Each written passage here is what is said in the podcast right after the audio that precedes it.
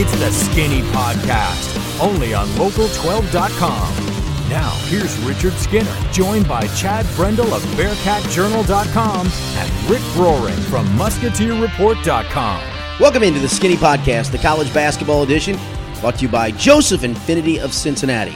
I'm Richard Skinner, local12.com, Hey. digital sports columnist and editor, along with Chad Brendel from BearcatJournal.com and Rick Roaring from MusketeerReport.com. We got a lot of ground to cover. We're a day late on this because we were all scared off by the ice and, and the pending doom of Wednesday, so we're recording this a day later because we had a lot of stuff that came out of Tuesday night with a lot of the local teams playing. But We got told- lucky. we, we did get lucky because there was a lot of things that happened in the national landscape that affect the local landscape uh, on Wednesday night. But before we get going and talking specifically college basketball for area teams, um, some folks I believe on Rick's message board decided they were they were they were a little bored yesterday. They were a little disappointed we didn't do a podcast. We appreciate that. I think that's actually really cool.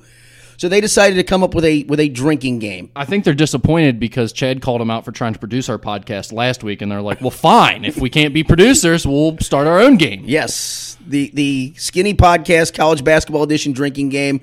I, I laughed at. I, I don't even know how far it went. I saw it sometime late yesterday It's gotten afternoon. pretty good. It's pretty good. A- and, I just I, I couldn't help but laugh. So started off. You, you've got you've got some of the ground rules in front of you, correct? Uh, yes, Rick says without question or no question. Take a drink. Take a drink. No question. I cough. Take a drink. Skinny makes a typical old white guy or get off my lawn complaint. This is subjective based on how drunk you want to get. Good point, because there's a lot of chances you'll have a, an old white guy get off my lawn complaint at some point. Skinny inexplicably adds an R to a name or a word such as Washington or toilet. Yeah, the only thing I would say, I never said toilet. I did say Washington. I I, I, will, I will grant you that.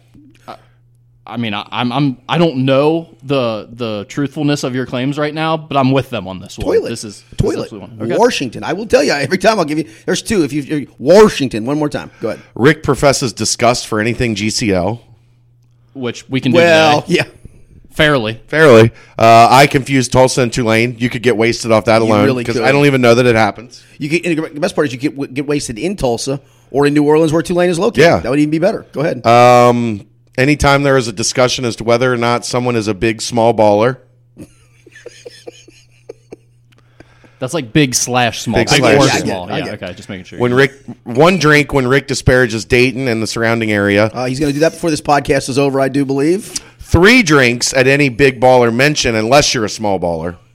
Yeah, that's a good point because you have to be a big ball baller to, to drink three times. Finish your drink when Trayvon Blewett is referred to as a killer. in fairness, like I don't think me. that's me. Yeah, No, that's me. I agree. I, don't, That's one hundred percent And me. guess what? He was at Butler. What was he at Killer. Butler? He was a killer. I mean, I've said it before, but I think that's mostly him. Um, anytime big baller is mentioned, you need to puke, pull over, and roll down your window first if you are driving. Um, someone referred to that as a Huggins. I like that. Uh, good thing you didn't add skinny interrupting people because participants would be dead. Yeah, Apparently, they would you be- interrupt people a I do. lot. I interrupt you both a lot. Yes. Uh, take a drink whenever skinny calls a beer, pop, or cola. I like that one. I like that. I do one. call beer pop. I, you Yeah. have a pop. Have a few pops. Yeah, I don't call it cola though. I don't call it cola. Yeah, No, it's a I haven't pop. heard the col- cola, but you yeah. definitely say pops. Yes. Yeah. Uh, good addition to this list is anytime skinny says, "Let's touch on this," or "I want to touch on this real quick." real quick. Yeah, real, quick. Real quick. You want to touch on things. I do real quick. Uh, take a drink every time Brendel says "bangs a three. Uh, take a drink. This is this is Rick's editions. Rick's editions. Every time Skinny says "for goodness sakes," oh, for goodness sakes! every time Broering says obviously. And me every time I start a point off by saying here's the thing, and subsequently every time Rick does it because apparently it's rubbed off on him. Wow. Yeah. Obviously, I didn't know. I didn't know. I said, "Here's the thing," but I edit this. See, we do this podcast together, so I hear these things happen once. Then I edit it, so I hear it all happen again, maybe twice while I'm editing. And you become numb to it. And then I usually hear it a third time, just because I want to see, like, okay, did everything turn out all right? So when they were saying all these, I was dying because I am more woke to these than anyone. Someone e- DM'd me and was like, "Oh, like I hope I hope that didn't bother you," and I was like, "Bother me? It was I." Hilarious. I, I hate it way more than you guys do. Um, here's my favorite. Any reference to a restaurant, bar, or other business in Northern Kentucky, take a drink. That's my favorite too. I like that. Urban Thelma's just cause oh man, burgers after burgers. Oh, the show. Home of the best cheeseburgers. See, there you go. There you go, people. All right, so get get your favorite drinks ready. or just get a fifth and good luck to you. You'll probably have this done by the time uh, we're halfway through the podcast. But that was very well done, folks. I'd, I'd recommend beers if you're playing that Yeah. game. Yeah, that's a beer. and game. even Natty Light, you don't want to go too heavy here either, man. You Yeah, this better isn't go- a uh, craft beer game. No. Correct, correct. This is a It's a light beer game. Very Drink like a light beer game. six and a half percent IPA. You'll you'll be feeling it, my you'll man. be feeling it bigly, obviously. Here's the thing. Drink. All right, let's uh, let's get right to some college basketball. Uh, we'll touch on, on the on the games um, from Tuesday, the local games, but some games that occur- occurred on Wednesday night certainly uh, affected uh, some some possible seed lines and and some races. The most shocking, obviously, is, is Villanova losing at home to St. John's. I, I will say this: It's a bad matchup for Villanova. Well, Chris Mullen has to be the worst coach in America if somehow, some way, on back-to-back games they beat Duke and beat Villanova, and they're still sub Without 500. without their second best player, who they Yeah. lost for the season. I, that's just insane to me. It- I, I know you can argue match. Jamari Pons is a dude. I mean, he, He is. is. He's really good. You, you it's, I saw a tweet. You want him on your Spurs? Yeah. I, I want him or Jalen Brunson to fall to like that bottom of the first round where I could see both happening. And then the Spurs take him and he becomes a perennial all star and everyone's like, How'd that happen? How'd they keep getting how do they keep getting guys like this? And it's like, "Look, watch them. Just watch them one time in college for me. Um No, I, this is without question on Chris Mullen. Without question. Take a drink. This is a, this is going to be a disaster. We should have never read these It rules. is. It's all right. Keep going. I almost I almost did it again. I almost said here's the thing. I swear to God I did. I'll say for here's the thing. Here's the thing. Chris Mullen, this team is way too good to have not won a game in Big East play. Correct. I They understand have if they're- won a game. in Big East play. before Now- last night. I understand if they had a losing record. I understand that they Yes. could be struggling, all of that stuff. There's no way they could possibly be winless up until this point. All right. The, the one thing we said about Villanova was it was This is at Villanova too. That like that needs to be mentioned because this wasn't at MSG or or Carneseca Arena. They went to Villanova and got Villanova right at th- three days after beating Duke. we said Villanova was the one team we thought we could trust, and I still, I still, but the, with the fact they're basically down to a seven man rotation, I mean, is this a sign that there's a small chink in the armor, or is this Well, just a they're- one night occurrence that happens to Their everybody? defense has dipped into the fifties. Yeah, and Jalen Brunson looked tired in that game. Like he's really good still, and he still made some plays down the stretch, but he looks a always- little yeah, gassed, he's and he's playing having to carry 40 minutes such a heavy and- load. yeah. And it's not like that just started once they had these injuries. He's been carrying that load because they weren't deep at the very beginning of the season. So their stars have been carrying that load all the way. Him and Mikael Bridges, especially and now you're you're shorthanded. You're even more shorthanded with uh, with Eric Pascal getting the concussion. I- I, I think they're they're they're weaker than they were two weeks ago, without question. They're a lot more vulnerable. Yeah, I agree. All right, then Purdue, a team that we didn't believe That a should be on ton there. in. I think I feel like I say yeah. I agree a lot. Well, no, you're. I you're a don't contrarian. think you're very I agreeable. don't agree with that. And then Purdue, another team that, that's been riding along as a, as a as a, at least a one seed that you could feel comfortable with for right now because they they've earned it. They lose at home to Ohio State. Is that more a, a credit to Ohio State? And again, it was a close win, um, or is that what we look at and say that's just another team? I don't know if I, I can think trust. we've all been waiting for the other shoe to drop on Purdue. That was at Purdue, also by Yes, the way. correct. Which is huge to point out, I think, because they have a tremendous atmosphere. If you go to one of their games, I I, I agree. I think we've all been saying this about the Purdue team. I just don't trust them. I know they're winning games, but it's sort of like we've talked about this throughout the year. Who who's your guy? Who's your killer, if you will, it, when the game's on the line? And and Purdue doesn't have studs that stand out to me. They have a solid roster. They have good big play. They've got a good guard, I think, but not great. I, I just don't see a guy on that team who scares me and is like, how are you going to stop him? Vince Hunter doesn't, He's good. but he's not. Yeah, he's not. He's solid. Like they're a team of solid guys, but they don't have the. It's that way across the country this year. It's why Villanova was the most dominant team without having a surefire. I mean, Mikael Bridges is definitely an NBA guy, but he's not like a star college player that's going to score twenty five a game. right. And, and for a while last night, it looked like Virginia was going to go down to defeat. They were down double what double digits um, at Florida State and, and wound up rallying to, to win. Um, and I, I think we're all in the same regard. I just I can't trust them in March. No, because it's every game's a coin flip. Yeah, and that, that was one of them that was. Yeah. but they now they are were- they're winning all the coin flips right Correct. now, but to Still- get six in a row in I March, would say still still undefeated in that league is pretty darn it's fair. good. It's impre- everything they're doing is impressive. Like it, it's not. Th- this isn't a knock on them. It's just the reality. Like we've seen this from them every year. They they grind out this style. They're in contention to win the ACC. They've won it a couple times, but when they get into the tournament, it's going to be fifty five to fifty three, and one of those nights they're going to get popped. and I think their talent scares me even less than Purdue Purdue's does. Because at Big least Pur- Ty Jerome guy. I mean he's good, but again, but at least Purdue has seven footers. Yeah. you know, And so, so they can overwhelm you with size. But I just don't at the top. I just don't see it. Who honestly scared? Who are you looking at and saying can't beat them? They're just so hard to beat. All right. Before we get into the, the games for UC's uh, Xavier, Kentucky, um, uh, from from Tuesday night, uh, I want to segue into they are going to have the the reveal show on on Sunday. The NCAA. I like it. I love it. I, I I wish they would do it honestly, starting then and do it every two weeks, or at least maybe one more before you get to selection Sunday. I like the transparency of it. So based on this, and there's obviously a lot of things that, that are going to happen on Saturday that could affect that as well. Um, is it still Virginia, Villanova, Purdue as three solid ones, and Xavier now is the fourth one? Uh, Don't everybody answer at once. I mean, probably, maybe. I, I just the problem is I don't know who. Here, here are your other candidates. If, if it's not Xavier, uh, and I think Xavier will be a one, uh, uh, they they have to go to Creighton um, still. So that that's that's a tough part. But um, But that'll be after the the, oh, that's yeah, you're right. the show's Sunday, right? No, yeah, the show's Sunday, but Xavier Say plays at Creighton on Saturday. so that Yeah. could affect it. Auburn's a candidate. No, they just lost. Well, that's uh, I'm, I'm just looking at lost two. to Texas yeah, I'm, A&M. looking, I'm, I- looking- I I'm just got looking you, I at two got you. seeds. Auburn's a, there's still a candidate though. If Xavier goes and loses, and maybe Auburn wins over the weekend, Kansas is is the second number two seed from bracket matrix. Then Duke and Clemson. Who are you? Are you vaulting any of them to a one line right now? Where's Michigan State at in all of this? They're they're a, they're the second three below UC, and we're going to touch on that in a minute where they might go.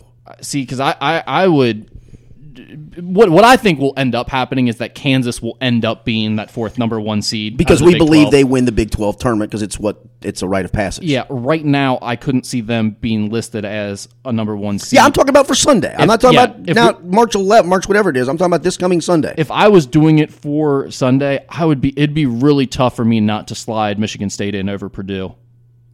even though Purdue still is tied for the Big Ten lead and Michigan State is is in third, not second, but they're in third. Yeah, Really? it would. I mean, granted, I'm I'm clearly being subjective on that and basing it off a certain amount of eye test there because the resume understand. doesn't. No, no, I quite match understand. up. I understand that. Um, but, you the could- resume's not too far off. No, either. but you got to match. But you got to look at the. You've got to use the resume though. I mean, that's the criteria they're using. And I am. It's not like Michigan State's out of the picture. They're no. a three seed um, right now by most people. So, yeah, I, I mean, it, you just don't have a great argument for any. Like sitting anyone. here as we're doing the podcast, give me your four one seats. I think I would have to go Villanova, Virginia, Michigan State, and Xavier. How about you? Purdue. I, th- I still think Purdue, Villanova, and Virginia, and probably Xavier right now. All right, now that brings into the conversation of, of, of UC. Um, they're the first three seed. I, I'm not so sure. Come come Sunday, they don't go up to the two line. Honestly, let's let's let's speak about this frankly. It's a joke if UC's not a two seed right now. After what we've seen from the other teams at the top, I get it. They're not playing the same competition on a nightly basis, but it's not like they haven't played anybody. It's not like well, they're yeah, a and, fluke. and and these teams are losing to unranked teams in the 50s and 60s that are teams in the American, basically. Yeah, and, and we talk about them differently because it's a different conference, and it's like overall the strength Right. of schedule is different.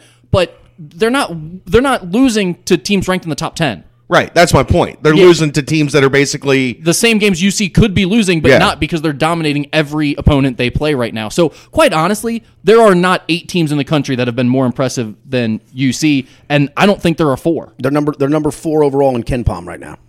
Yeah, I think they moved up to eight or nine in RPI too. I I'd have them as a two seed. I would too. I, I think would it's too. really hard not to have them as a two seed with the way these other teams have been playing at the top. I that, that's gonna say I want to get to a couple other seed things here in just a second. Um, I asked you this before the podcast started. Is there a scenario in your mind where you see by, by, by the end of the year, and a lot of things would have to go right, that they work themselves up to a one? I mean, if they're thirty-two and two, they're a one seed, right? Yeah. because then they they've won at SMU, at Houston, at, At Wichita, Wichita, and beat beat Wichita Wichita at at home, won the American Probably tournament, Wichita again. probably beat Houston again, Yeah. or, or- or One of the one two. of the two to win the American. If you're 32 and two and you're on uh what the hell would it be? Well, it's 14 right now, right? E. Yeah. So, and they're 22 and 2, so we're talking 24, 27 in a row at that point. Because include they're the conference 22. tournament. Well, 32 and two would be with the conference tournament. Okay. So ten more. So if you're on a 24 Yeah, that's game okay. winning streak, you're you're a one seed. I mean, you're not playing in the MIAC. The American is not the greatest conference in right. the country. It is probably the seventh best conference, maybe the sixth best conference in the With country, one of those two losses on a neutral to Florida by in a, in a close game. and, and and another to a one seed. You know, the two on their on their court. Right. Right. Yeah, I, I, you would have a hard time convincing me they're not a one. But if they're If they lose, let's say they lose to Wichita State. I at think, they could, Wichita, st- I think they could still be in the conversation I- for then, I, I think they're in the conversation. depending on what happens with some of the other teams. Yeah. I mean, I can't. It's nothing. It's not going to happen in a vacuum. So it's really hard to predict like who else is going to lose because all the other teams at the top They've could all have shown- another loss or yeah. two left anyway. And if that happens, then UC can absolutely lose to Wichita State and be in the conversation. Um, my guess is you're right though. It's probably go undefeated if you want a one seed the rest of the way. yeah, But it'd be nice the fact that you, in, in theory, control your own destiny absolutely. as opposed with to a with a veteran team that seems to have a pretty good grasp on they're not screwing around with people. They're Right. not letting teams hang around. They're not coasting. Yeah, and by the way, and UC actually will play on Sunday after this Yeah. has already been revealed. So whatever they do at SMU won't factor into this, This is equation. our, they're, I, I, my guess is they're probably going to be the, the top three. Me too. But I, I think it's a joke that they wouldn't be a two at this point. Yeah, I think they're going to be a two, and and part of it is because of the fact that that game comes after the fact. I think they've earned the two as I've we got a sit here great stat today. for you. Well, and, and l- let's go, go through the top eight Yeah. seeds on, on bracket matrix because Auburn would have been a, in line for a two Au- seed. Au- so Auburn they're was actually falling the out. number one two seed. Yeah. So in Do my they opinion- fall all the way through the two line? Well, they better fall behind UC. Fair enough. Uh, Kansas is the second two.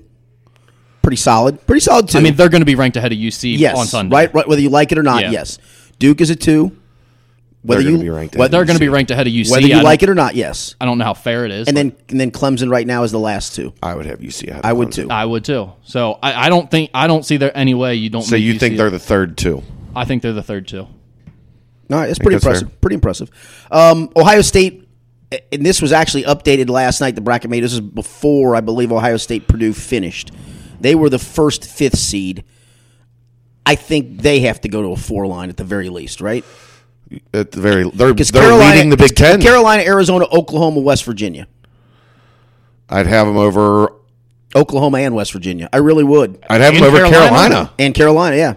I yeah. I don't see a way they're not. I mean, Chris Holtman's coach of the year. It's not even National, a question. yeah. Yeah, you guys t- touched on that the last podcast, Yeah. and it, it th- this almost This cemented reaffirms it. It, it did. We're really smart. Uh, and, and really, their schedule is is not brutal. What's left for them? They still have to go play at Michigan. Um, they still have to play, I believe, at Penn State, and Penn State handed them their only loss in, in Columbus, 82-79. and they have to play at Indiana. Now, Indiana's not great, but it's the last game Indiana of the can get year, you at and home. Indiana can get you at home. It's But going to be Colin Hartman's 14th senior night. what what a send off! Dude, he played on that Eric Gordon team with BJ Beecham. And the one dude's in the NFL. Darius Latham's in the NFL. Yeah. I believe he played for Bob Knight. There's my old white guy reference. for Great that. story. Drink. Great, great, great AAU story. I love great AAU stories. So this this Eric Gordon team that I just mentioned with all these VJ Beecham and Colin Hartman and Devin Davis that's at Houston now. Um, they get absolutely the, this was one of the first years for this team out of Memphis called Team Thad. It's Thaddeus Young's AAU team. And they press and they they, after it. they get after it. And they were 16 and unders playing up and 17 and under.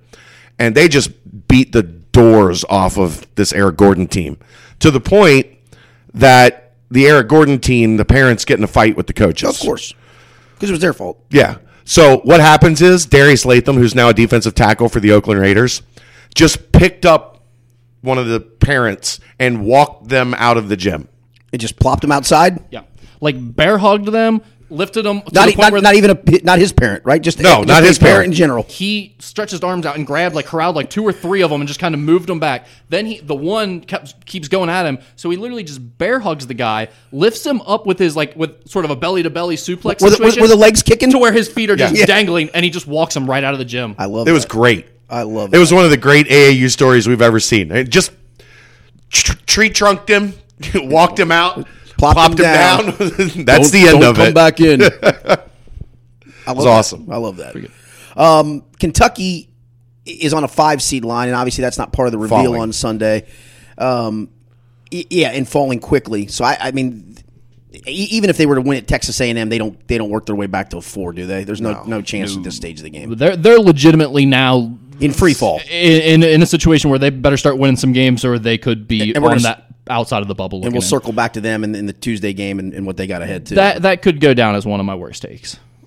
no, I mean, been uh, doing this. you, Hey, I- I it was an honest take, and I, I don't think Still it was, early. I'm sticking by. I'm sticking by what I said. And I'm like, sticking by that. I don't think they're a second week team. Uh, Well, that, that's fair. I mean, like, I wouldn't feel very confident about that right now either. I still think they have upside. I still wouldn't want to. Like, here's the thing: I can't wait to see. I want them to be an eight or nine so bad because I can't Get a one. I can't wait to see them play a one. Like, that would be a disaster. And the funny part for a is the, one. the lo- the betting line for something like that. If it's let's say Virginia, Kentucky, people will be shocked when Virginia is a two and a half point favorite, as opposed to what you would think a one eight would be, which is you know six to eight to nine. But Yeah. if it's Xavier, Kentucky, I'm not overly concerned. no, no. I mean, again, like all those teams should beat Kentucky because Kentucky can only score 50 points.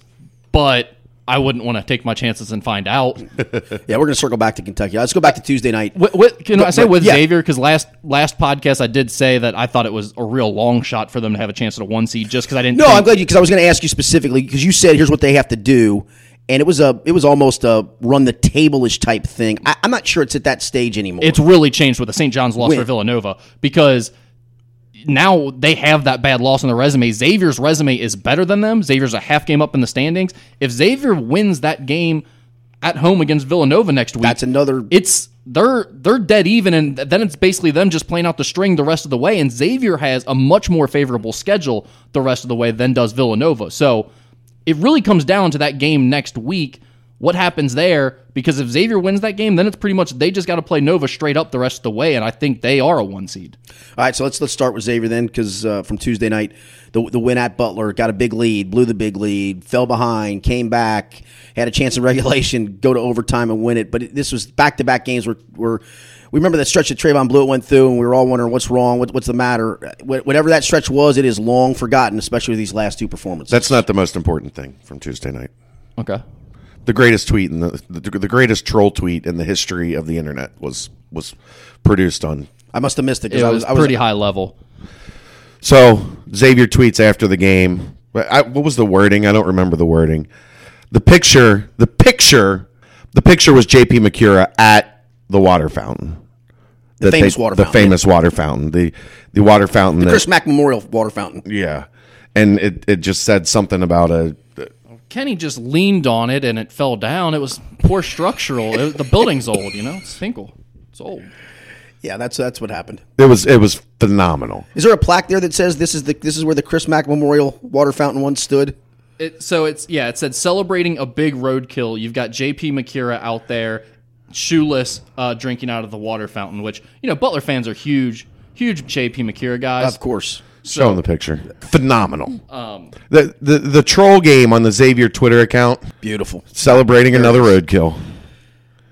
Out of the brand new water fountain. the one that Xavier paid for. Yes. So why not Why use not? it because Exactly. they paid for it. Correct. That's their water. It more is, or their, less. it is their water. It is their water. All right, but back to Tra- Trayvon. I just had Blewett. to. I, that appreciate was, that. That Yeah, was. I appreciate that. We were cracking up in the media room after the UC game when that came out. just outstanding because the Butler people hate Xavier so much too. And I did see, um, I I love the the big thing Xavier's fan base.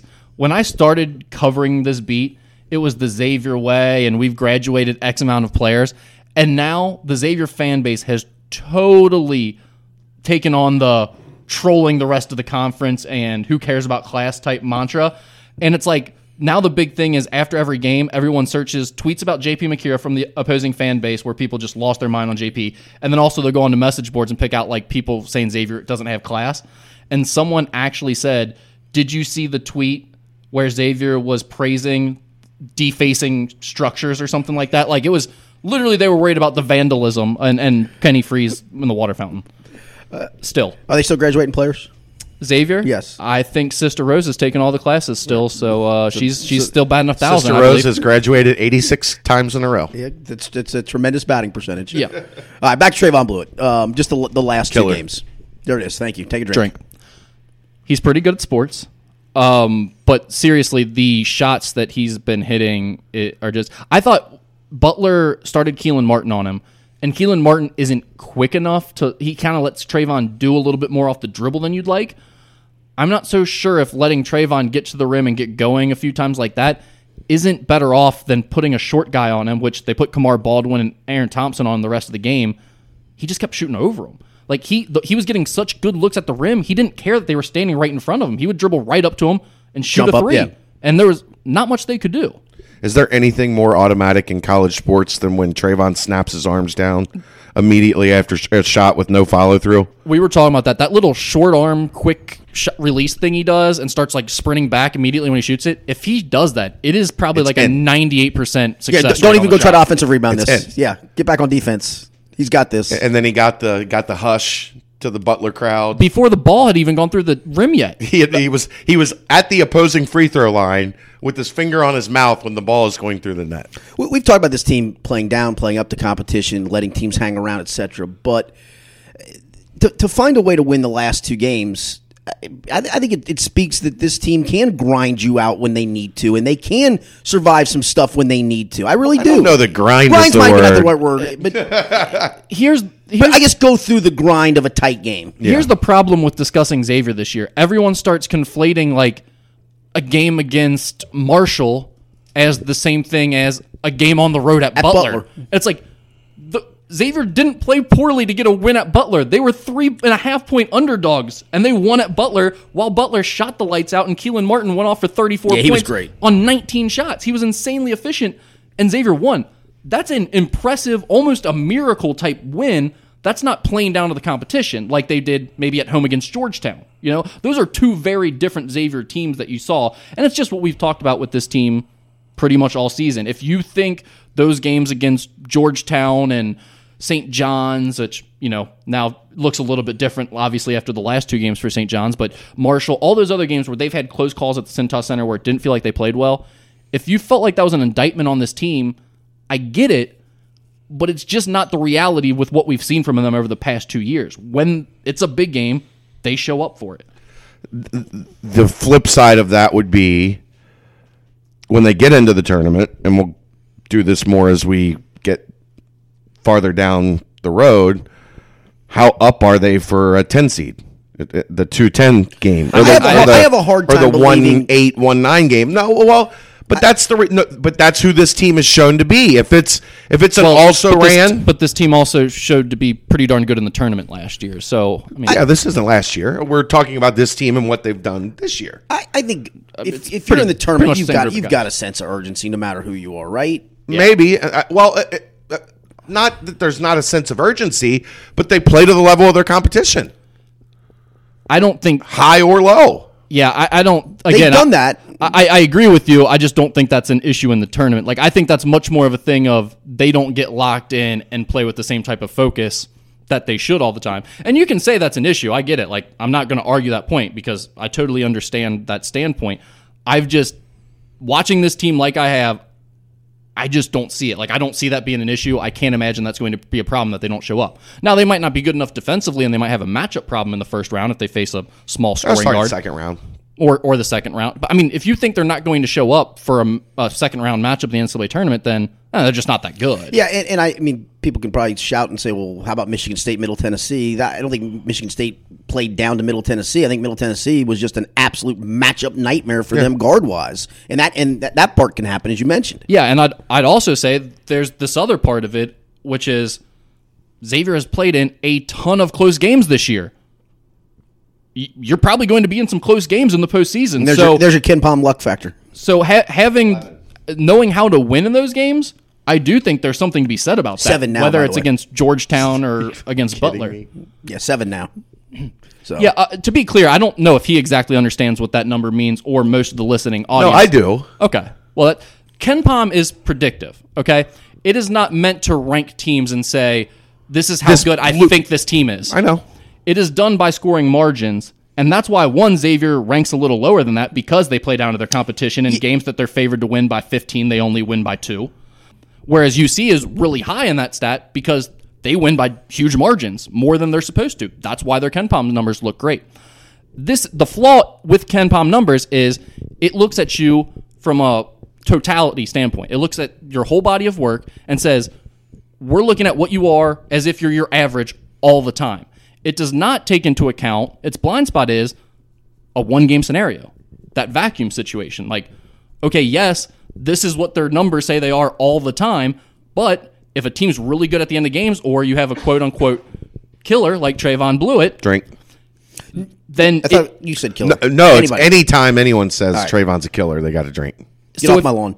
I, I- and this is an interesting conversation. I'd like to get your. I mean, do you believe in clutchness? Do you believe certain teams are absolutely do. good at the end of games and certain teams aren't? Do you think you can have guys that mean more at the end of the game? Absolutely. Yeah, I, I've watched Trayvon Blewett this season. It- it- so and so basically, Ken Palm's stance is that that there's no such thing as clutch, and that you you shouldn't evaluate that because a shot early in the game means the same as a shot late in the game. It doesn't matter when it happens, and there's no such thing as clutch. So that's what those numbers are basically designed to predict, and that's what that luck factor is saying is that Xavier is in all these close games that they shouldn't be in, and yet they always win it.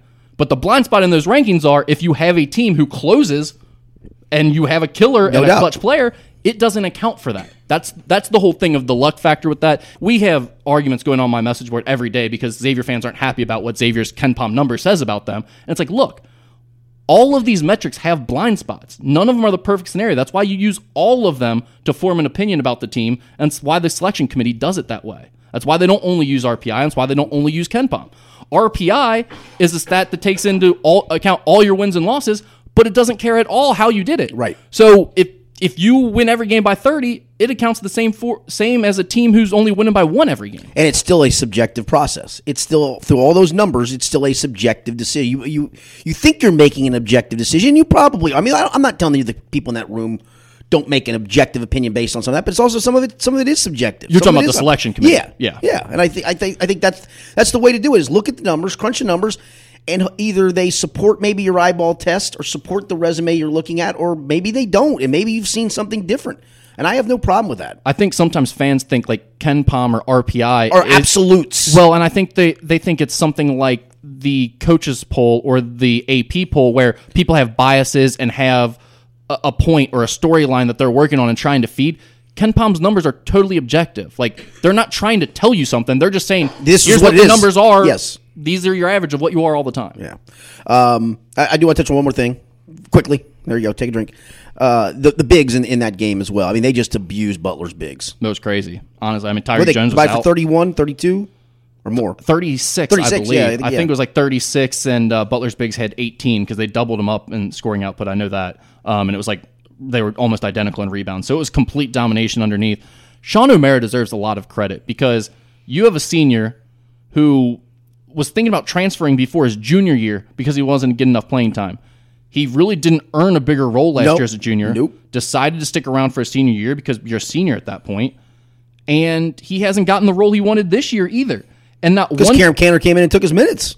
right. And in the past, he's been a guy who doesn't always show up, or he'd have games where he'd kind of pout, or you know things didn't go well for him, and he would just kind of fade, and he really didn't give you a lot. This year, that guy's been ready every time his number's been called. He's been awesome off of the bench, and yet he still doesn't get an increased role for it. There's still games he plays less than ten minutes. And, and that will mo- be the same probably moving forward when Tyreek Jones comes back. probably against Seton Hall. Right. They'll have the same thing. Although I do think both Karam Kander and Sean O'Mara are clearly playing better than Tyreek Jones at this point.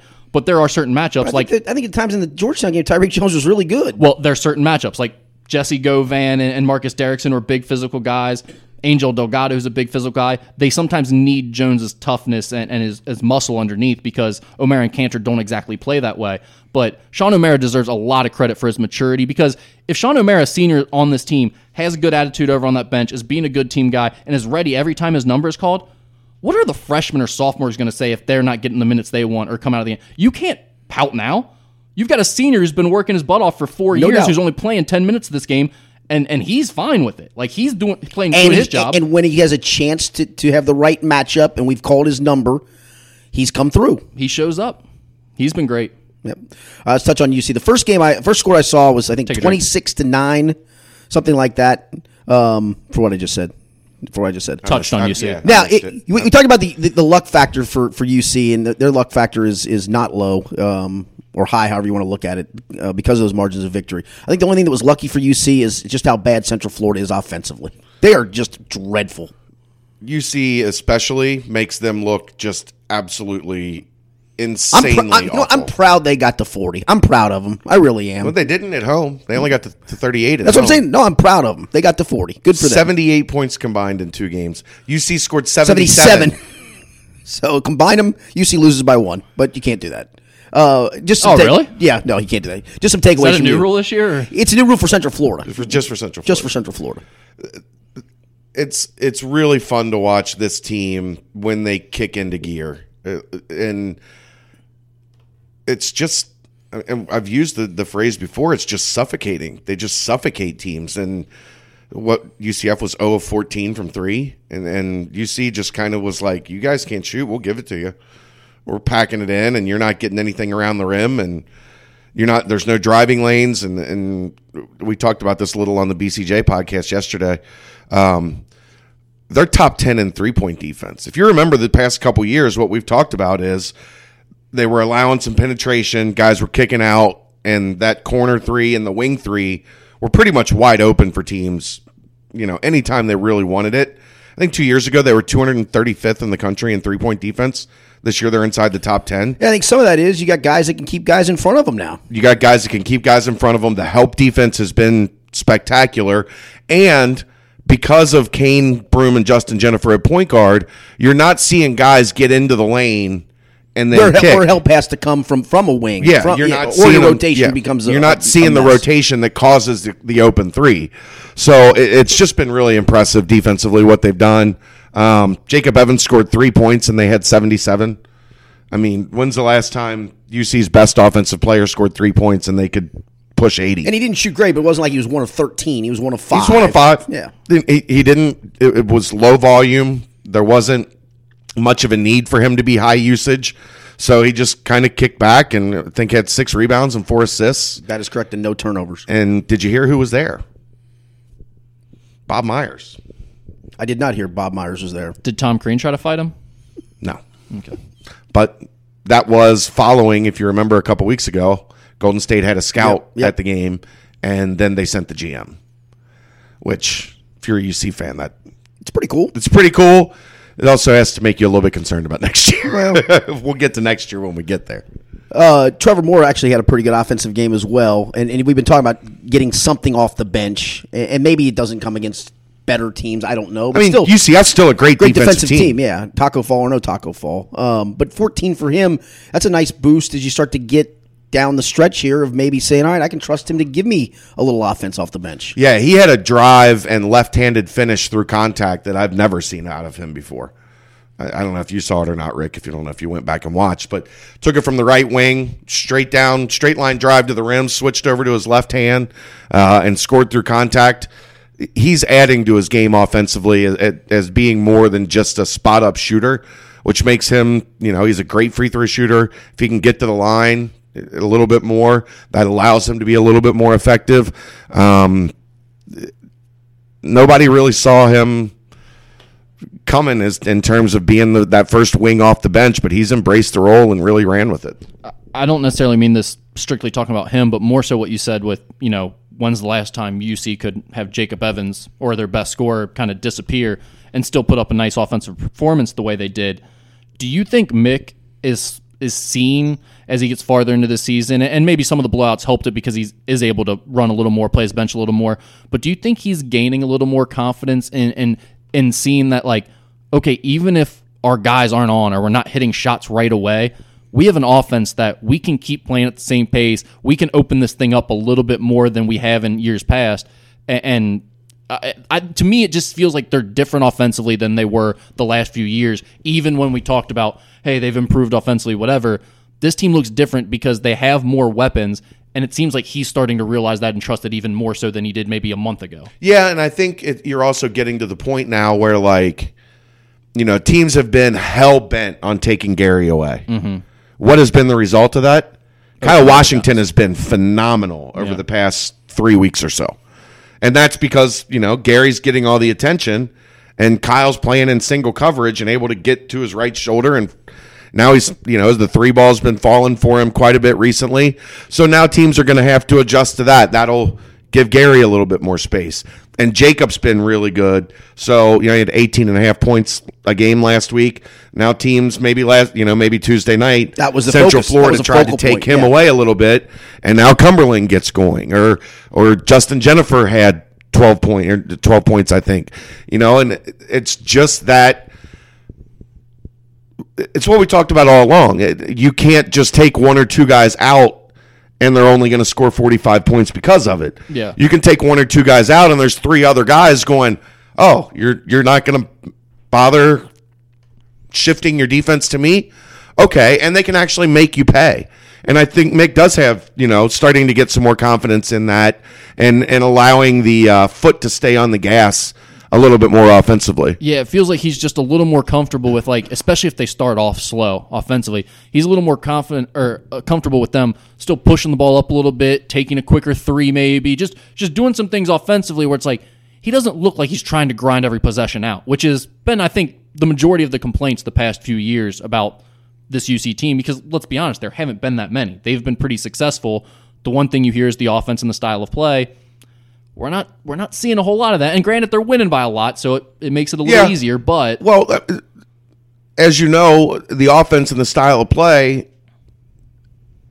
I, th- you know, it's considered micromanaging. Skinny, you're a coach. When you've only got two guys that can score, guess what you got to do? I run sets for him constantly. You got to micromanage to get those two guys that can score the ability to put the ball in the basket. He doesn't have to do that now. So I think that's what's a little bit different in terms of his philosophy. What did you make of the whole Gary Clark tired, not tired? What what, what what was what was Drink. that? Drink. He he had his tooth bust through his Right. mouth that he didn't tell anybody about. seems uncomfortable. Yeah. That, that would not be He fun. got he got hit in the face again for the fourth time in in the last four games against UConn. He got hit in the face again and his tooth went through his lip and he didn't tell anybody. He just sucked it up, played through it. That wasn't me. uh, sucked it up, played through it, and then after the game was like, "Oh, hey, I have a hole in my lip." Other than that, I'm go- other than that, I'm fine. Other than that, I'm fine. man, oh man. All right, next up is SMU. But that- yeah, that- one thing we didn't talk about with Gary, he is already the all-time leader in games started in University of Cincinnati basketball history, with February to go and March. that's, gonna set a, that's gonna set a high bar. unbelievable. He's only he's only not started two games in his entire career. Th- That's a that, that's a sign of consistency and a coach And- should trusting you from very early on and throughout the whole. And he process. would have started those two games. except Senior day for Coriante DeBerry. Right. Senior day for Zach Tobler. And senior day for Zach Tobler, he was supposed to start, and he went to Mick and said, absolutely not. let Rudy start Zach's a senior. uniforms for Rudy. He's starting in my spot. And if you remember, Coach, I want this for Rudy. if you remember, Tolbert got a put bucket. Rudy didn't he? Put Rudy- didn't Tolbert get a bucket? he got he got a seal. They threw him a pass On the over first the set of the top. game. Yeah. He got a a layup to start the game. All the players walked in the locker room, dropped the jersey on Mick's desk, and said, "Play Tobler, Play coach." Tolbert, coach. But that's what Ga- Gary literally did that. to- I, I, that- that- I- you start Zach tonight. It's his that's, senior that's night. pretty You good. should do a B- Bearcat Journal thirty for thirty on that. on that that day. that moment. That moment. Tobes you in. I hit the- Tolbert's two. Tobler's two. Did you see? I when he when he broke the record, I tweeted it, and I said the only two games he hasn't started were senior day for Coriante DeBerry and Zach Tobler, and Tobler immediately treated, tweeted right back at me and said had to teach him how to get a bucket. No. he- Here's what you got to do. You got to take some literary license with this, though. Just like Rudy started at, at the sister school for Notre Dame, Zach Tolbert starts at UC Claremont for a couple of years. struggles his Cincinnati way State. through- Cincinnati Cincinnati State, State. even better. Put a little respect on even, his name. Even, even better. Well, see, I thought UC Claremont just for the UC portion of it, but that's, that's even, I'll, I'll go Cincinnati State. Yeah. And, and works his way up to, to, to getting to UC. And yeah, and then the, the, Starts the, his senior the, the day. great scene where everybody comes in, and finally Gary's the last guy. Start Zach for me, coach. A- And also, he didn't make a layup; he got a triple double. Yeah, he little little creative license. Messed around and got a Oh, triple double. That's a that's a free one No, for you. because the great thing of Rudy is he got his little two plays. That's what Zolber get. Tolbert get. No, Tolbert's two. but Ru- Tobler's two. But Rudy didn't actually get the sack in real life. That's true. He missed. You're right, In the that's movie, true. he gets the He sack. gets the sack, you're so you right. got to embellish a little bit. and then they, They put carry- him. They put Tobler back in, and he hits the game winning three. They needed to win a the game winner conference in that title. one? No, it was Houston. They beat the crap out of them. We're and we're embellishing Yeah. Tobler's senior day performance. Not- he opened with a bucket, and then they put him back in at the end. He hits the game-winning three. Now that I'm playing that conversation back in my mind, that's on me. Yeah, that's that's all right. Yeah, that's all right. Drink. I lost the tone. Uh, next up for UC, and I didn't even touch on Xavier. I got to go back to them here in a second. Uh, in in their game coming up Drink. with Creighton. Yes, you can dr- drink again. Uh, SMU's a desperate team. Um, Shake Milton's not there. That I can't see how they can beat Cincinnati. But how about this? you got a stat? I got a stat. 2014, SK senior year. Drink. Drink. Cincinnati was 22 and 2 on a 15 game winning streak. Went into Moody Coliseum and lost. See, but here's the thing: it's only a 14 game winning streak this time. There's a small difference. I feel better about it. Go ahead. 2017, 22 and 2, 15 game winning streak. Went into Moody Coliseum and lost. That was a pretty good SMU team, though. La- well, yeah, we were talking about this on the podcast yesterday. That that 2014 team, that they went in there. I think that was like the second game that had been played in Moody since it had been renovated. Right. They went in there and got jumped, like absolutely blitzed. That place was insane. The fans were two inches from the bench. Like that was as madhouse an arena as I've maybe ever seen. They got jumped. Last year, SMU was better. Yes, SMU had better talent than UC. Like, I know that's hard for fans to come to grips with sometimes, but when you watched SMU and you watched UC last year, it was pretty clear SMU was the better team. It is very clear this year that Cincinnati is the better team. So you got to go in there and get a win and get ready to go back. you make this sound matter of fact, though, that they go in there without Shake Milton. I, I, and, I, and hey, look, he, dude's a It's diff- gonna be dude's- tough. It's dude's a Moody different- Coliseum. It's gonna be tough. Yes, But- but and the desperation factor of if you're SMU, you're running out of time and chances at, at, at whatever other resume building wins you can get because this is this is a huge resume builder. Yeah, I just there's if if Shake is not playing, they just I think they're down to six guys, seven guys if he's out. There's just not enough. I don't think. Uh, And yeah, you're probably you're probably right. I'm just these are games that always just when a team is just has that sense of wounded complete dog. Yeah, urgency. absolutely. And and if Shake was there, I would be really really concerned because he can go for thirty five points. See, there's UC's luck factor. They get a wounded BJ Taylor, and now they get a, maybe an SMU without without Shake Milton, and that doesn't count in the Ken Palm luck factor. no because your opponents do not that they don't uh, injuries for your opponents are not factored. Yeah, so a little bit of luck for him. Uh, for Xavier, next up is is Creighton, and I actually had to look at this. I knew they were kind of in that middle of the pack of the league, but they're sitting third place right now, and it feels like they've done it kind of quietly. because because basically it's Xavier, Villanova, then the next five teams Are about the same. and then the last Yeah. couple. I think- are below them. I think everybody expected Seton Hall to be in that spot, and they've been up and down. Yeah, well, I mean that the difference was people thought there would be a separation with Seton Hall being better than those teams. Seton Hall's kind of right in the pack with those teams. So Six and five. There's not much of difference between Seton Hall, Creighton, Marquette, and Providence at this point. They're all solid teams. Sometimes they're really good. Sometimes they're eh, just okay. They're they're up and down a little bit. They're you know, they're all they're all tournament teams, and especially after Marquette goes and wins at Seton Hall, and St. John's is now going to become a tier one win for most everyone because they got two ridiculous wins to creep them up in the top seventy five of the RPI Kings of collusion. the Big East is the best at it. I mean, they they get their teams in the tournament. Disgusting. The matchup with Creighton, though, just just break it down for for Xavier fans. Xavier should kill them inside again. It should be similar to the Butler matchup, like i- in that regard. They just they, even even though they took the red shirt off of uh, Depperson, he's one not quite ready, and two he's out of shape. So Xavier playing at a fast pace and running up down the court should give him some trouble. He's also not the toughest guy in the world. They really don't have tough guys in the post, so Xavier should be able to go right at them inside, whether Tyreek Jones is available or not, and score obviously what what do you get out of your guards on the road because we talked about that tr- funk that Trayvon was in earlier in the year. JP McCure is now in a four game He is. you know funk where he just has kind of been non-existent and he's had a ton of turnovers too. So what do they get out of those two guys that will matter I think in this game or or maybe it won't because it, you never know with this team they've been able to get points out of Well, you get 30, you anywhere. get 37 again out of the post. You're going to be in the game at the very least. Right, without questions. Drink. So I, I- I think Xavier wins, but you, you go on the road at Creighton where they're going to have 17,000 fans or whatever it is. Yeah, sold Jimmy, you, out. you can go to the bathroom now. You've drank enough. You come back and l- put the podcast on pause and, and go because you've. Headphones. Yeah. Well, okay. Yeah, that's a good. Headphones. Take it with you. That's a good point. Go take a leak. Yeah. I just was reminding Jimmy 'cause he's sitting on his couch right now, half loaded.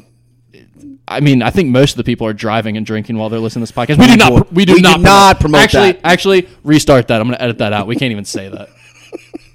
No, they're sitting on their couch or, or laying in bed, and little Jimmy's got to get up and go to the bathroom. That's all. Uh, You think? You think it's a heavy work podcast? Like people listening at work? I think, yeah, I do think. I think there's a decent amount of that, but I also think We because don't of- condone drinking at work either, but that's Depends a you on your issue. job. That's a you issue. Some jobs, Yeah. are okay with it. Yeah. Yeah, um, Skinny, your job's fine with it, aren't they? Well, I work from home a lot, so I can kind of do what I feel like doing. I like that about you. I I think I think that a lot of people because of the time we put it out, it's a big drive home podcast. I feel like a lot of people are Right. driving home when they're listening to us too. Well, you can go back and count these, and then take a drink for every one that we do. Oh, don't do that. Yeah, after you get home. After you get home, you've just got like A tally forty-seven. mark? You're like Just- just line 'em forty-seven up. drinks. to You Just just, take. line you 'em just up. get in and try to line up all the shots like you're in college again doing a power hour. Wham, wham, wham. without question. All right, let's let's move on to this uh, is for 34. Here's the things and 62 without questions and four. coughs. Only four. Come on. Yeah, that's a good point. I wasn't gonna go coughs with that. Clearly, I was gonna go uh, for goodness sakes. For goodness sakes, you haven't done that yet. I'm, I'm until just trying. now. I, well, I did it on purpose. I'm, try, I'm trying hard. I'm trying to get away. We're from the- actually try- like we're physically trying to And we hit all still the. can't yeah. do still it. can't do We're it. trying to hit all the marks today. All right, let's move on to to Kentucky, where I, I know people are pointing to a couple things, a couple turnovers down the stretch, the no timeout, all of those things. I, I'm going to point. What? Where in the world is Hamadou Diallo gone? What? what not is- good. What is his dealio? That that is their biggest issue this year, honestly. The the reason they're so below their expectations is because people were talking about him not even playing a year of college because he was going to go straight to the lottery Which he should have done. and be a star. He should have. And be a star, but him coming back, everyone thought, oh, they're going to be great now. They got the number one class plus him, and ended up being the number two class because Bagley committed to Duke late. But it just, he has not been the guy people thought he would be. Not even close. And Kevin Knox, at times he's a go to player, but when he's not, they have no ability to score. And Shea Gilgis Alexander, I think, also has that potential at times, but recently, for the last three to four weeks, he hasn't been that guy at, at all, really. Oh, he's kind of a one trick pony in terms of his ability to get to the rim.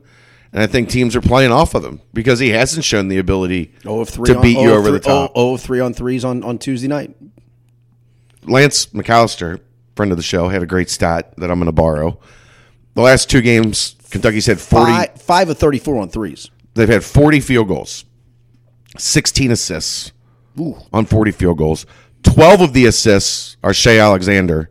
The rest of the team in the last two games has four assists. UConn thinks that's bad. But, but again, I think that it's sort of like we talked about with UConn. UK can't make jump shots. Yeah. So if you can't make jump shots, a lot of your b- baskets are going to come on driving to the rim, which One don't on one- get an one on assist. one, yeah, one on so one like moves. it kind of makes sense just with the fact that they can't make shots. If they could make shots, they'd probably have a lot more assists. They're not a good passing team, though. I know a lot of fans made made a made a fuss of Cal not taking a timeout down one with the ball uh, late, uh, and they end up turning it over. Tennessee goes and gets a run out dunk with with four seconds to go. I- I come down on that. I, every coach is different. Every coach coaches that differently. He's always been a let your guys play through it. I I, I don't think it was a big deal either way. He would have done it. I just I, it cracks me up how I, I don't know when this started, but fans think taking a timeout is the magic elixir Yeah. for everything. It's like you're a good coach if you take timeouts at the proper times. If not, you suck as a coach. And that's pretty much the only thing fans really argue about from a coaching perspective. Everything else, if the coach is winning, he's good. If the coach is losing, he sucks. But the in-game strategy, it's all about when you call your timeouts, which is just silly to me. Like, what are you going to tell your guys in the timeout that they don't already know? Draw up a play.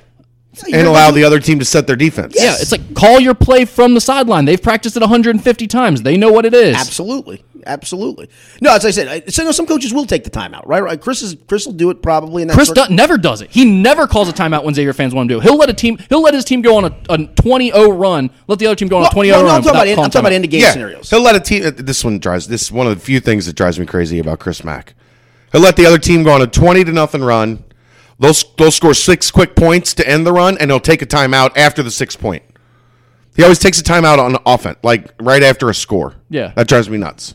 See, I take a timeout after score. mo- mo- Most of my timeouts after score. Yeah, I think it makes Set sense. my Set, set, your defense and maybe change something up. Like a lot of times they'll do it if they're going to go. They're like, okay, we, One, we're, three, one, we're, or- we're back in it now. Let's let's screw them up here and go one three one or something like that. I I like that. Yeah, Personally. I just thought a lot was made of that, and I thought you, you, the kid turned the ball over. That's on him. I mean, Yeah. Yeah, he didn't go and turn the ball and he, over. and he for him. owned it. I mean, the, the kid owned it, but he turned Yeah. the ball over. It wasn't like you you looked confused and weren't running us trying to run a set. the calling timeout thing drives me nuts. Like people getting worked up about that.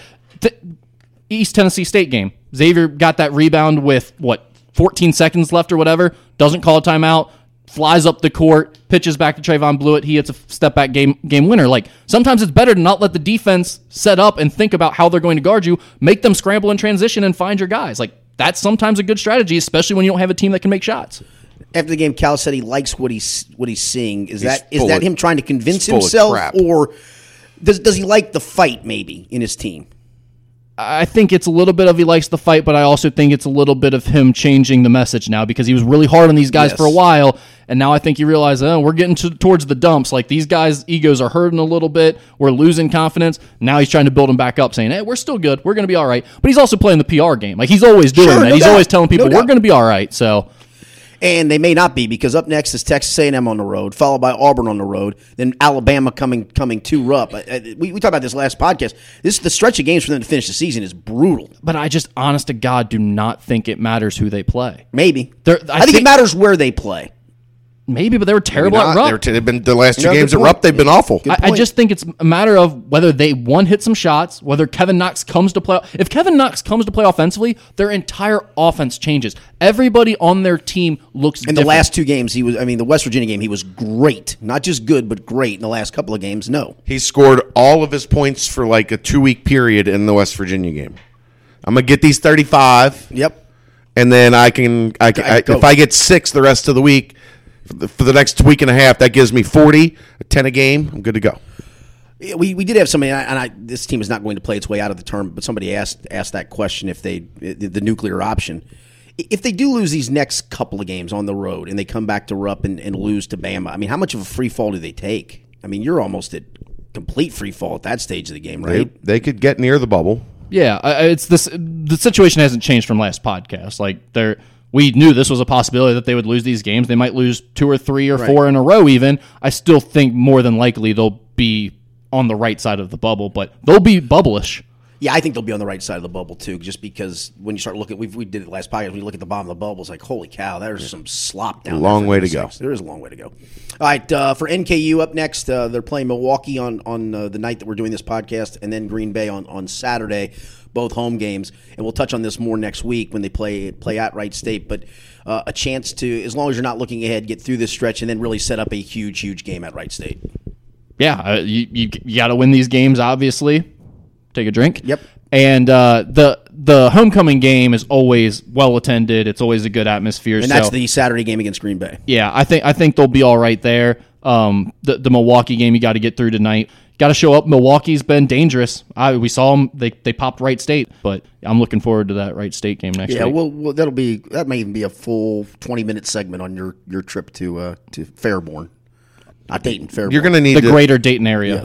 You're gonna need to record audio so that we have drops from the trip. Are you going with police escort? No, You going with bodyguard? No, my my uh, younger brother is gonna go. I think I'll I'll I'll give him a camera. I'll have him record the situation. If you like, people seem worried about this, and I'm telling you, no one in Dayton knows who the hell I am or knows what this Oh, they're podcast gonna know is. you. They're gonna know you. Your name has gotten her. I've seen you on a couple uh, post office. Wanted p- p- posters around the Nutter Center Yeah. with me on it. That couldn't be more appropriate. You're probably right about that. All right, let's move on to final takes. Chad Brendel, you got one for me? We've touched on a lot of things. We touched on a lot of things. Drink, No, drink. No, no, I didn't say quickly. I- Usually, I got to touch on it quickly. Eh, I think it was any time you say touch on something, whatever. We've discussed a lot of things on this podcast, but here he comes. He's got his finger raised Here's the thing. about SK, the killer. it's amazing when seasons are happening like X and UC are having, how fast this thing goes. Because I we was talking to somebody last night. There's three home games left for UC. I think Xavier's got what three or four, Rick? Villanova, DePaul. Who's who's left at home for Xavier? Seton Hall, so three probably. I'm a one day at a time kind of guy. I'm sorry. I mean, I kind of am too, but ultimately, like, there's three games left for for Gary Clark and Kyle Washington and probably Jacob Evans. Evans. I, I would. I, I think the point of this this final take is as we get closer to the finish line, I would probably condition yourself for that, and then if he comes back, it's an awesome surprise. But I would enjoy these last three home games and these last seven regular season games with this group because groups like this take a while to build, and and groups like what Xavier has take a while to build, and five and six in the country. Just enjoy it. Like I, you don't know, you know, when the next Trayvon Blewett is coming along at Xavier. You don't know when the next Gary Clark or, or Jacob Evans are, are coming along at UC. You would expect because of the success and the tradition of the program that it won't be too long before that happens. But these teams are both on a great run, and it's been pretty cool for the city. It, it- it's it's been awesome. I, I think it has too, and I- I, I don't know if the city's embraced it because it, let's face it. Well, now But the Bengals- today, like well, the college Bengals- basketball started this week. Well, the Bengals and Reds either galvanize or tear apart. Uh, it- The the city rallies around both of those, either for or against. College basketball is still a very niche thing. UC fans are not going to root for Xavier for the most part, and Xavier fans are not going to root for UC. I will tell for you the most this: part. my mentions have been ridiculous. Like UC fans and Xavier fans going at each Oh, yeah. other is at an all-time high. And that's what maybe it makes it more fun from our perspective when both teams are good. Because I just, Dan, that I do my Xavier podcast with, he just tweeted the other day he was annoyed by all of the people putting out there, like, because all the media members are saying similar things of, oh, what, how great this is for the city. And he was like, no, I, like, I do not care. After Xavier plays the crosstown shootout, I want UC to be a total dumpster fire and lose every game. I They d- play. yeah. Like I do not care at all what UC does, and it like it doesn't change my enjoyment of the season that UC is good too. It doesn't at all. For me, I would disagree with that because like there's so much more interaction and so many more people like mad at things I tweet or or retweeting stuff. I Ken tweet Palm or- says this, Yeah. RPI says that, da da da da da. Yeah, like interaction is at an all time high right now. And like I go to Barleycorns and there's some random dude that I don't know that wants to talk UC and Xavier basketball. And it's like, this isn't typical. This isn't every year. It's not like this. It's at a fever pitch right now in this city in terms of the college basketball conversation. Well, and like last year uh, when Xavier hit the, the struggles, your board is in DefCon two meltdown mode. What's wrong? What's go- what's this? What's that? Uh, We got to fix this. Is this working? Is that like th- the mentality is like com- completely different when it's uh, th- uh not as successful season, which UC fans and Xavier fans now. It's not a successful season if you're like a seven seed. yeah. If you're They think they're UK now. if you're one of the 28 best teams in the country, your season's a failure because you should be one of the 12 best teams in the country. Um, but there's a lot of angst this year. There's not angst. It's more like nitpicking and like this is why we're better and this is why we're better and It's like people forming legit arguments because their teams are actually good this time. Yeah. Instead of like, you know, UC fans being 30 spots below Xavier, clearly not as talented, and be, uh, making arguments about why they are, or vice versa, which is usually the case with these two teams. It's one of one of them is making a claim based on some ridiculous stat that oh the other is overrated, and it's like nah, chief, they're really not. You know, they're both just really good this year. yeah, both teams have a legit argument this time, so the arguments are a lot more fun. final take for you. You got anything? No, I had something, I don't remember what it was. Wow, did you, did you start jotting notes down or anything like that? I, I, do- I really do because I forget Obviously. everything I want to talk about. Obviously, you do. take a drink. Here's Well- the thing.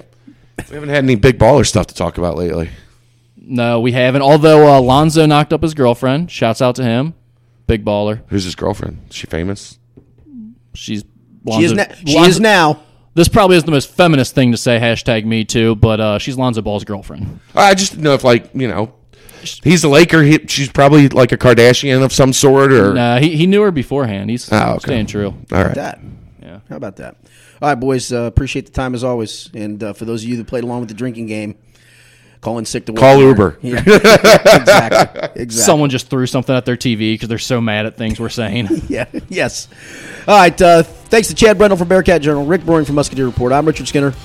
Yes. You gonna cough one more time, just just cause, just add Drink. to it. One, one, more, one more drink in. There One you go. more shot. This has been the Skinny Podcast, the college basketball edition, brought to you by Joseph Infinity of Cincinnati.